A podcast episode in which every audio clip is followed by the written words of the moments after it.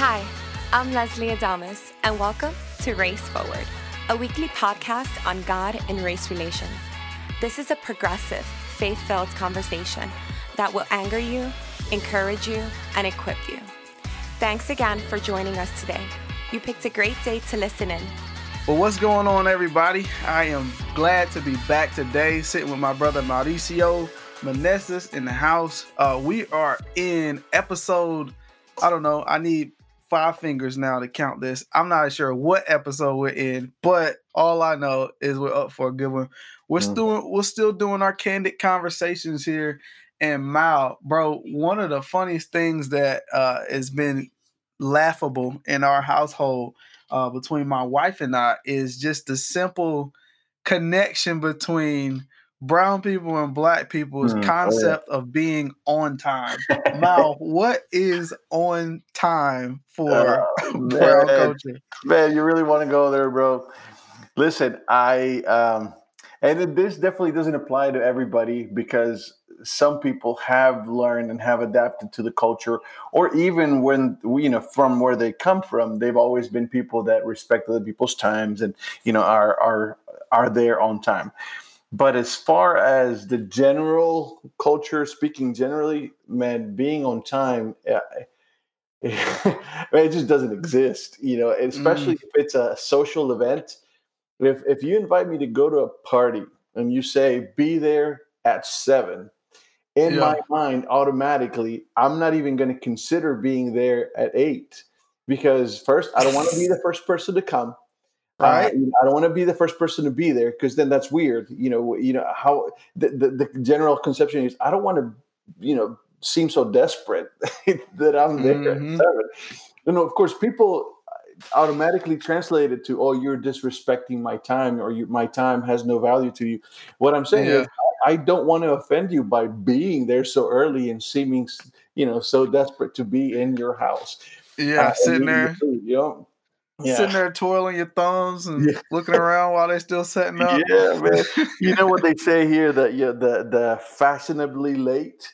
We take mm-hmm. that to a whole different level, you know. Yeah. We're, we're respectfully late. yeah. See, in in black culture, the funny thing about it, man, is we even have our own time. You know, you got Central Time, you got Eastern Time, you got New York Time. Well, in black culture, you got C P T time, which stands for colored people time. Which, that's awesome. If, that's if you, yeah, man, and that and that ain't really something that is non-common. Like, it is known that there is a idea of C P time. Oh, dude, man, same we, thing with, we, with Mexico. Sorry, dude, go ahead.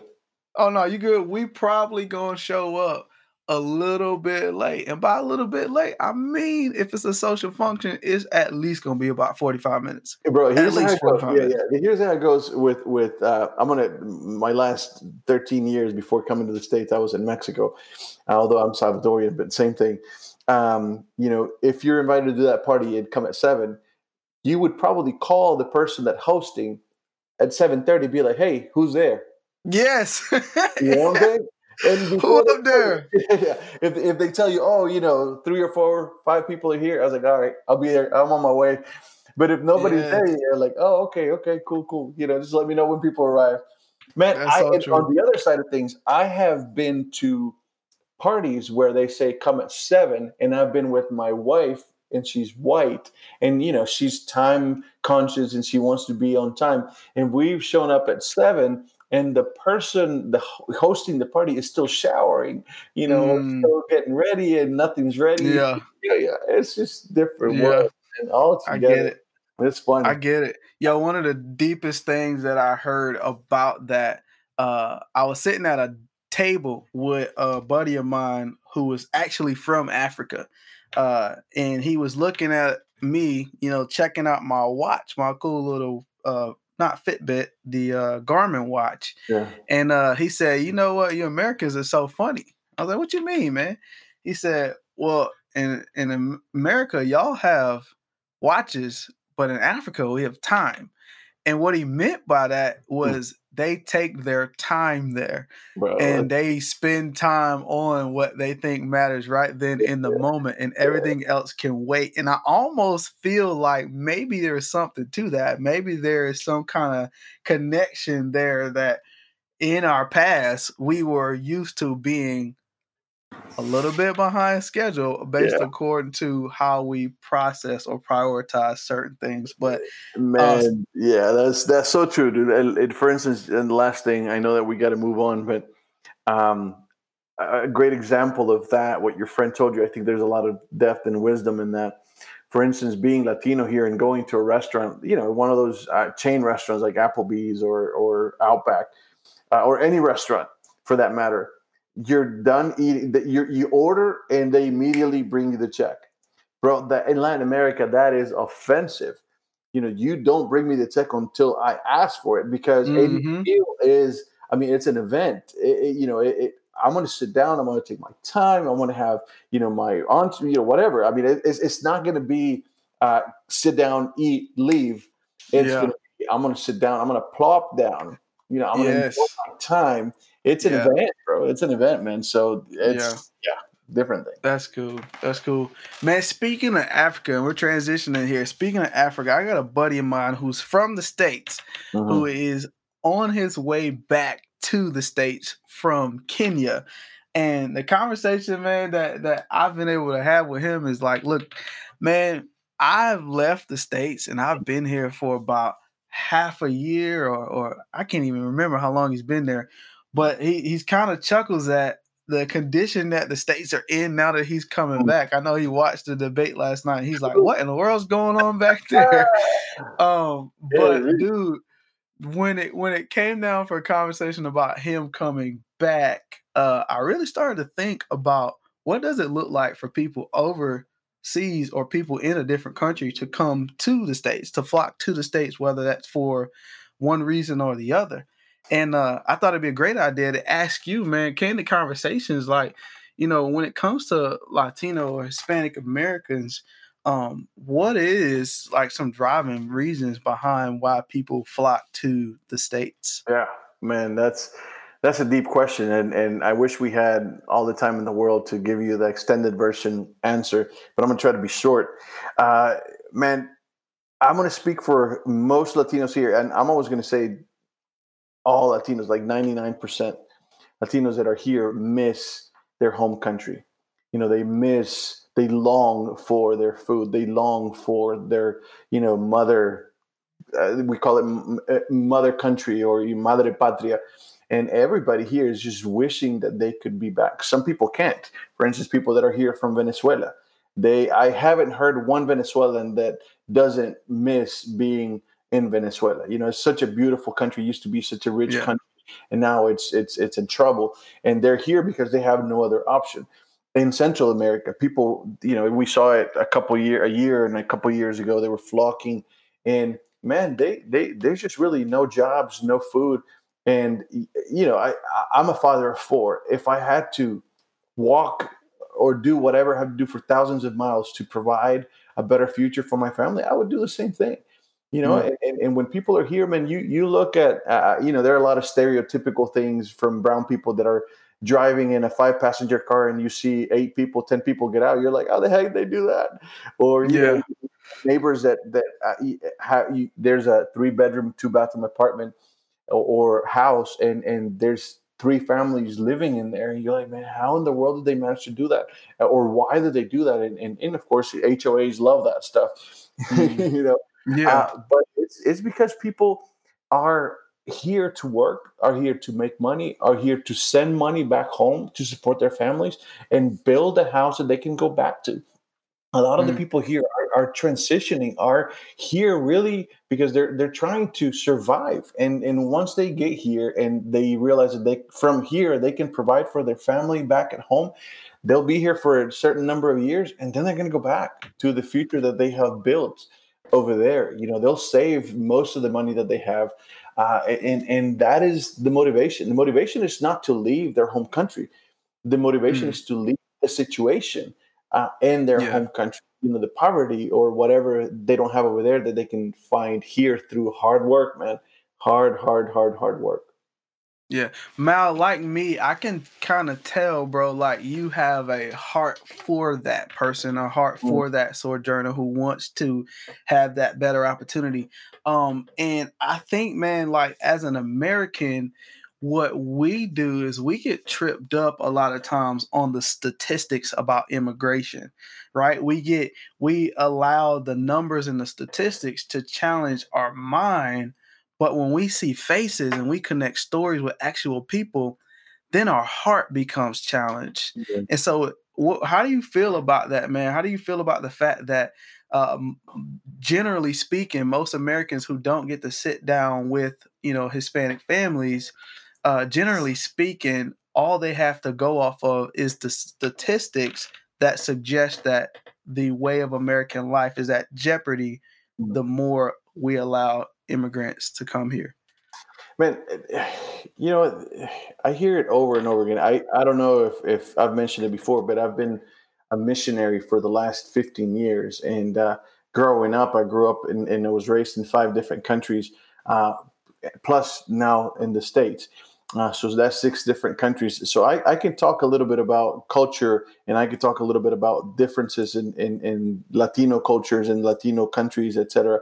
But man, one common denominator that, that I that I find is that people that are here are working hard, uh, are doing everything they can to provide a better future. And sadly, another common denominator is that most of them are suffering in silence. Uh, you know, because of the ignorance of people that are here. And I'm not saying that Americans are ignorant. What I'm saying is that a lot of people don't take the opportunity to learn a little bit about Latino culture and, and those mm-hmm. things that we just, just, you know, talked about. Why are they here? And of course, a lot of Americans, the, the culture in the United States, man, I admire it and I love it because you guys are such a giving nation, you know, and, and, and God has blessed this nation in, in, in tremendous ways because it's a very generous nation. And I know, I mean, I and, and I was mentioning the fact that I, I've been a missionary for so many years because uh, case after case, person after person that had that, that goes down to one of our uh, projects in Costa Rica or Nicaragua or in Mexico or in Brazil, when they get down there and they meet people and they try the food and they experience the culture and the flavor and the, and the flair and all that stuff, they fall in love with them. And to a point that there are a lot of people that want mm. to move there. And and and, yeah. and I hear it over and over again, man, I had no idea that it was so awesome. I had yeah. no idea that people were so good. I had no idea that they had such warm hearts and were so embracing and so welcoming, et cetera, et cetera, et cetera. So yeah. it gives you that worldview, you know. It, it, that's why I I promote and push missions so much, because it gives you that worldview that people here don't have. So they just are, they guide their acceptance or their interaction with other Latinos by the perception of other people, whether they've had a good experience mm-hmm. or a bad experience, you know? So it, it's, it's a challenge, man. It, it definitely is a challenge for a lot of those people that are here to work hard and make a little money uh, to be able to send home, uh, that they are seen as less, they are seen as a threat, mm. you know, when, yeah. when I'm not, you know, saying all of them, but most of them are good people, you know? Yeah. And see, that's huge, Mal, because I believe, man, and I believe that scripture supports that regardless of whether you have your papers for this country or the next, an undocumented person is still made in the image of God. And if they are made in the image of God, they should be treated like fellow image bearers. Um, my my buddy just moved to Gainesville, uh, Gainesville, Georgia, which has a, a pretty good Uh, Hispanic population. Uh, if you don't think that's true, then come up with me on a weekend let's and let's go, go to the Pendergrass Flea Market hey. and let's throw down with some of that corn, with yeah. that mayo and paprika, or whatever y'all put on there. That stuff was good. Uh, yeah, for sure. And and but the thing, man, that that really, really, I just don't understand is why would we Uh, want to reject a fellow image bearer an opportunity to experience the goodness of God. And if we believe that uh, America is the best or the greatest country, then why wouldn't we want that for other image bearers. I think mm. about the life of Jonah, right? Mm. And, and hear, hear me when I say this.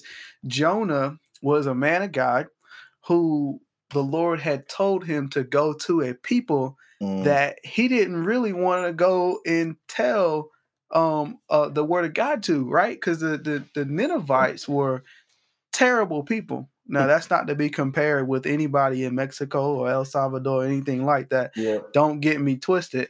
Uh, but the Ninevites were known as terrible people.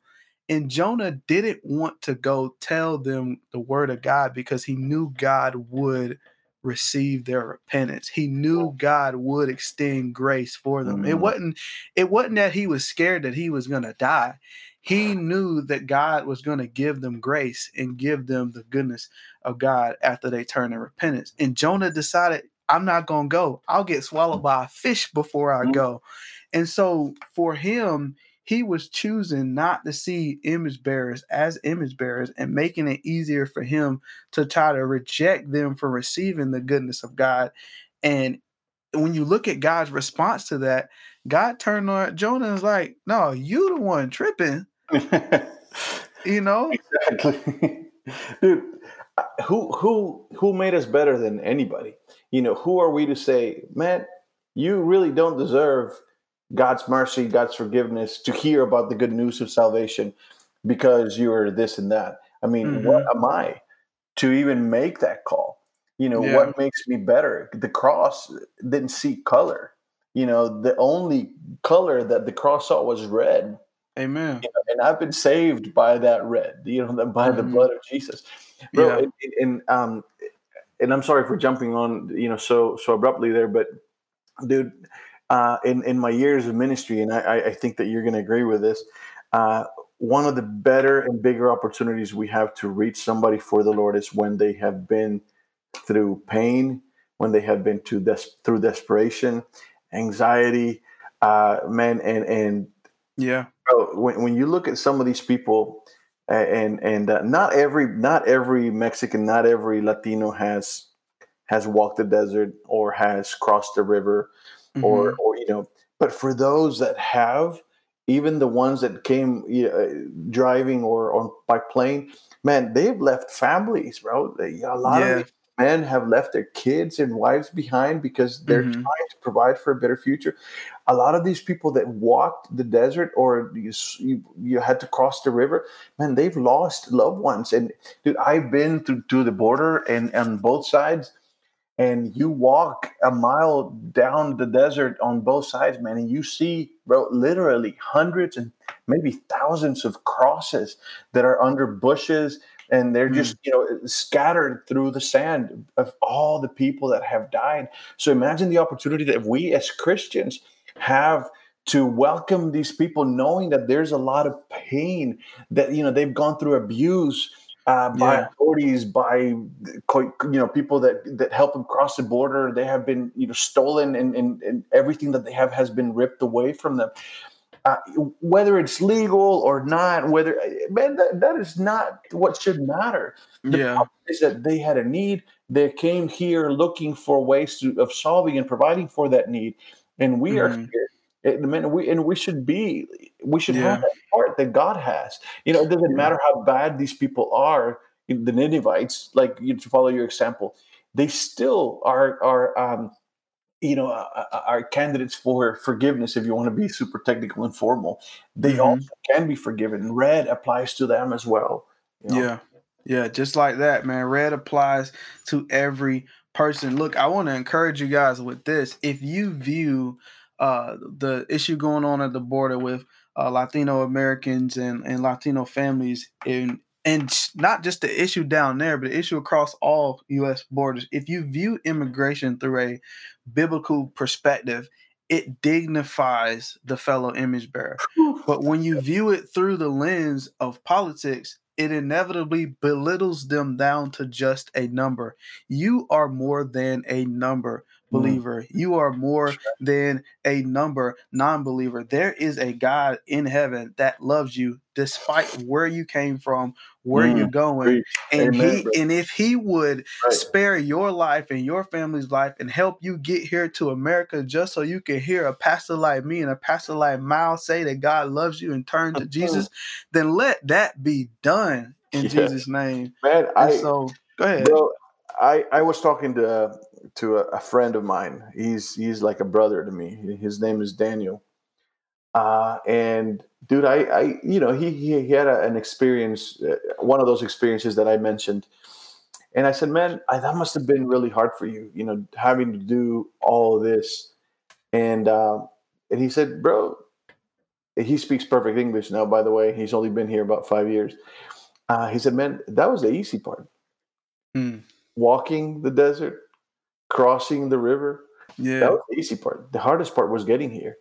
And the yeah. hardest part was once I was here dealing with people, uh, mm. man, and that broke my heart, man. That broke, right just absolutely broke my heart, man. And right how on. people see him as less. And you know, this guy is a single guy, uh, hard worker. Well, he's single here. He has a wife and a family back in uh, in in Mexicali. And he's the, the hardest part has been being accepted and being here. And, you know, everybody looks at me like I'm less just because my I have an accent. Everybody yeah. sees me as less. Everybody, you know, he he deals with things that are just mind-boggling, that you would never imagine that things like that are happening in the twenty-first century in twenty twenty in Buford, Georgia. Yeah, yeah, it's insane, yeah. insane. We- Yeah, we we got to literally get to the other side of this thing, man. We got to, if we view Jonah's story yes. in its appropriate context, we see a man of God who decided to reveal his heart for mm-hmm. God's salvific design for the Ninevites. If that story is there for our example, as we learn about the Old Testament, then let us not be a people that turn away people mm. from receiving the goodness of God. Let us be a people that push to display God's salvific design in how he wants for all of us to come to him yes. and to experience his goodness. Mal, wrap us up, man. Yeah, man. Man, it's, it's, it, I think that we have a big, big, big, big job ahead of us. Uh, America, United States is a beautiful country filled with beautiful people from all over the world. We just have to look at this from Jesus's eyes, man. The same reason why he died for us sinners is the reason why we have to die to ourselves daily and accept and love and embrace and, and learn and, and stop being, you know, ignorant and, and just start seeing things from his perspective. That's how the world is going to change. It's not up to a politician. It's not up to money. It's not up to the economy. It's up to us. We want to see a different United States that we can inherit to our kids. Let's start today, man, by just loving and accepting, regardless of color. Right on. I'm with you, man. This has been another episode of Race Forward, God and Race Relations. Y'all come on back next week. We're going to continue having some candid conversations. But to send y'all off, make sure you watch Living Undocumented. It does a great job of putting some faces to the numbers that we see. But until then, we love y'all. Can't wait to keep growing and racing forward in this thing. God bless you.